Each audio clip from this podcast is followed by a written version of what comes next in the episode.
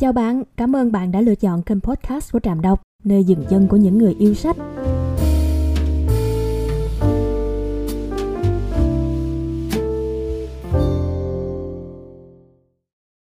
Xin chào tất cả các bạn, bạn còn nhớ tác phẩm Ông già và biển cả chứ? Hôm nay chúng ta sẽ cùng bàn về tác phẩm này với một góc nhìn hoàn toàn mới mẻ nhé. Trước tiên, chúng ta cùng tóm tắt ngắn gọn câu chuyện như sau. Santiago là một ông lão đánh cá giàu kinh nghiệm nhưng hàng tháng trời lại không bắt được con cá nào. Đến ngày thứ 85, ông tiến sâu hơn vào vịnh Mexico và trông thấy một con cá kiếm lớn. Vì không thể kéo nó lên thuyền, ông đã giữ chặt cần câu trong 3 ngày trước khi hạ con cá bằng một mũi lao. Sau khi đem con cá lên thuyền, Santiago quay trở về cùng với chiến lợi phẩm. Thế nhưng trên đường về, đàn cá mập đã rỉa con cá kiếm chỉ còn một bộ xương trắng và ông lão trở về trắng tay ở bề nổi, đây là một cốt truyện đơn giản nhưng ẩn sâu bên trong là thông điệp trường tồn với thời gian. Nó nói lên một sự thật rằng, đối với một người đàn ông, cái tôi, sự tôn trọng, sự bền bỉ và ước mơ có thể thúc đẩy anh ta bứt phá mọi giới hạn để vượt qua thách thức. Đây là câu chuyện về tinh thần bất khuất của một người đàn ông. Santiago là biểu tượng cho một thái độ sống và cuộc chiến của ông với con cá dữ có thể dạy cho phái mạnh rất nhiều bài học. Bài học đầu tiên, một người đàn ông không được sinh ra để thất bại, Santiago chẳng có gì ngoài một túp lều tả tơi và một con thuyền ọp ẹp với cánh buồm được chấp vá từ bao đựng bột và trông như cờ hiệu xin hàng. dáng người hốc hác của ông được nhấn mạnh bởi những nếp nhăn, sẹo và những vết sưng tấy dưới ánh mặt trời gay gắt.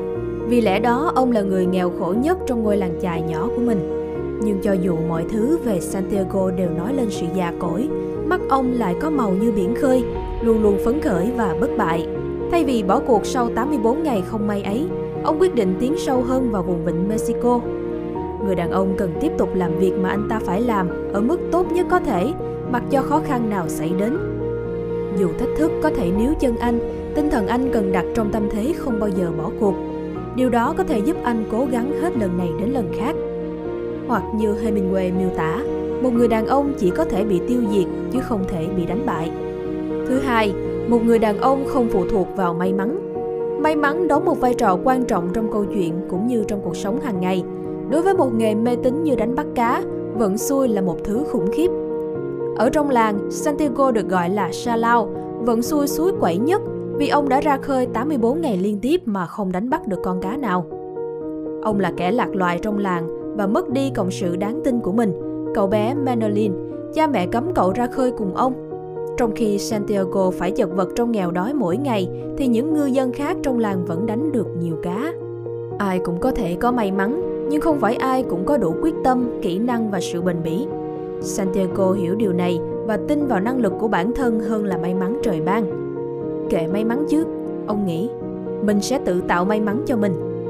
Ông không cố gắng đi đường tắt, ông nắm chặt cần câu hơn bất cứ ai và ông chắc chắn rằng lúc nào cũng có mồi câu chờ đợi ở nơi mà ông tin rằng sẽ có cá. Santiago luôn giữ dây câu với niềm tin tuyệt đối và ông sẵn sàng với mọi khó khăn mà cuộc đời sắp đặt. Chúng ta không thể đạt được thành công bằng cách ngồi yên và chờ đợi. Chỉ khi thẳng tiến đến mục tiêu thì cánh cửa cơ hội mới mở rộng với ta. Santiago trào phúng. May mắn thì tốt đấy, nhưng tôi thích sự chính xác hơn. Khi may mắn đến thì mình đã sẵn sàng. Tiếp theo, một người đàn ông chấp nhận khó khăn mà không than vãn. Santiago là người đàn ông chấp nhận khó khăn mà không bao giờ than vãn. Cho dù đó là một câu chuyện nhỏ nhặt như trời trở lạnh hoặc đứng bên làng ranh sống chết, một người đàn ông cần phải làm việc anh ta cần làm, không nên than vãn và càng không nên tự thương hại bản thân. Santiago không than thở vì đói khát và càng không khóc khi dây câu cứa vào tay. Lên đền một mình trên biển, cách xa mọi chiếc thuyền khác, Santiago chiến đấu với thách thức lớn nhất của đời mình đó là một con cá kiếm dài hơn 5 mét và cuộc chiến với nó kéo dài mấy ngày liền. Khi gần kiệt sức, tay của ông bị dây cầu cứa vào tay và quấn chặt lấy như móng vuốt của chim đại bàng.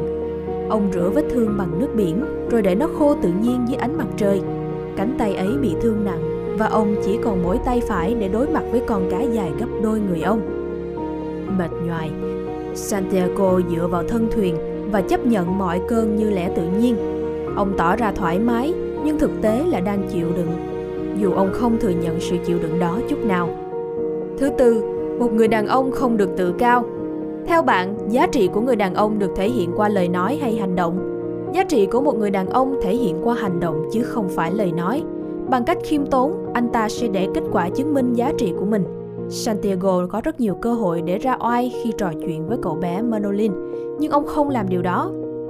Manolin nói, ai là quản lý giỏi nhất? Cháu hỏi thật đấy. Luke hay Mike Gonzalez? Tao nghĩ là hai người họ bằng nhau. Và ông là người đánh cá giỏi nhất. Không, tao biết nhiều người giỏi hơn tao. Không thể nào, cậu bé nói. Có rất nhiều người đánh cá giỏi và nhiều người rất vĩ đại, nhưng chỉ có một mình ông. Cảm ơn nhóc, mày làm tao vui đấy.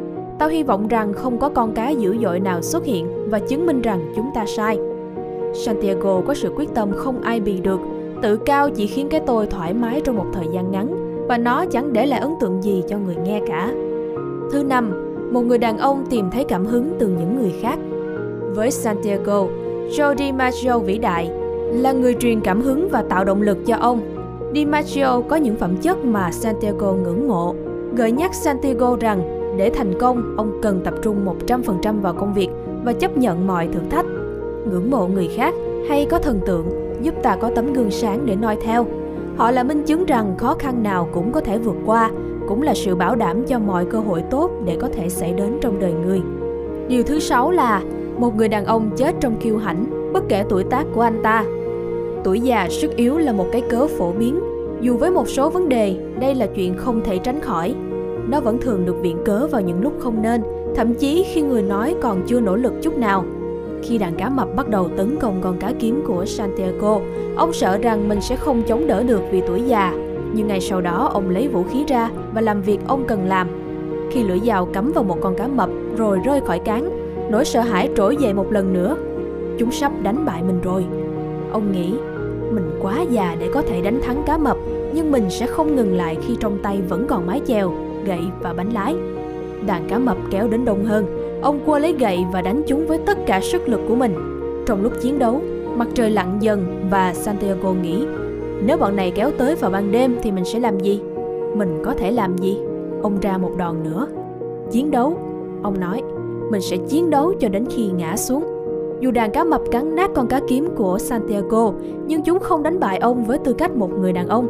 Ông chưa bao giờ bỏ cuộc Lúc chèo thuyền trở về, Santiago nếm được vị máu trong miệng của mình và ông phun xuống biển rồi nói Ăn đi lũ cá, rồi mơ rằng tụi mày đã giết một người đàn ông. Thực tế trong cuộc sống, người đàn ông nào cũng có một đàn cá mập vây quanh mình, chúng sẽ bù lấy khi ngửi thấy mùi máu của thành tựu. Nhưng bạn không bao giờ quá già để đánh một trận ra trò cả.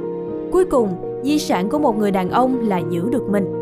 Vào cuối truyện, Santiago không hề khác gì lúc câu chuyện mở đầu, gần như trắng tay. Con cá không giúp ông có thêm tiền hay thành công, nhưng điều nó mang lại còn đáng giá hơn bất cứ thứ gì tiền có thể mua được. Ông không đánh mất mình khi đối mặt với thách thức và ông hết sức trong một trận đấu công bằng. Một người đàn ông không bao giờ bỏ cuộc. Ông già và biển cả đã khép lại, nhưng những bài học mà tác phẩm mang đến cho tất cả mọi người vẫn còn nguyên giá trị. Hãy giữ cho đầu óc luôn tỉnh táo và biết cách chịu đựng như một con người. Cuộc hành trình đơn độc nhọc nhằn của ông lão già nua để thực hiện một khát vọng chinh phục lớn lao như minh chứng cho một chân lý của cuộc đời. Con người có thể bị hủy diệt nhưng không thể bị đánh bại. Sẽ mãi là như thế. Cảm ơn các bạn đã lắng nghe. Đừng quên nhấn like, share và subscribe cho channel của Trạm. Xin cảm ơn và hẹn gặp lại.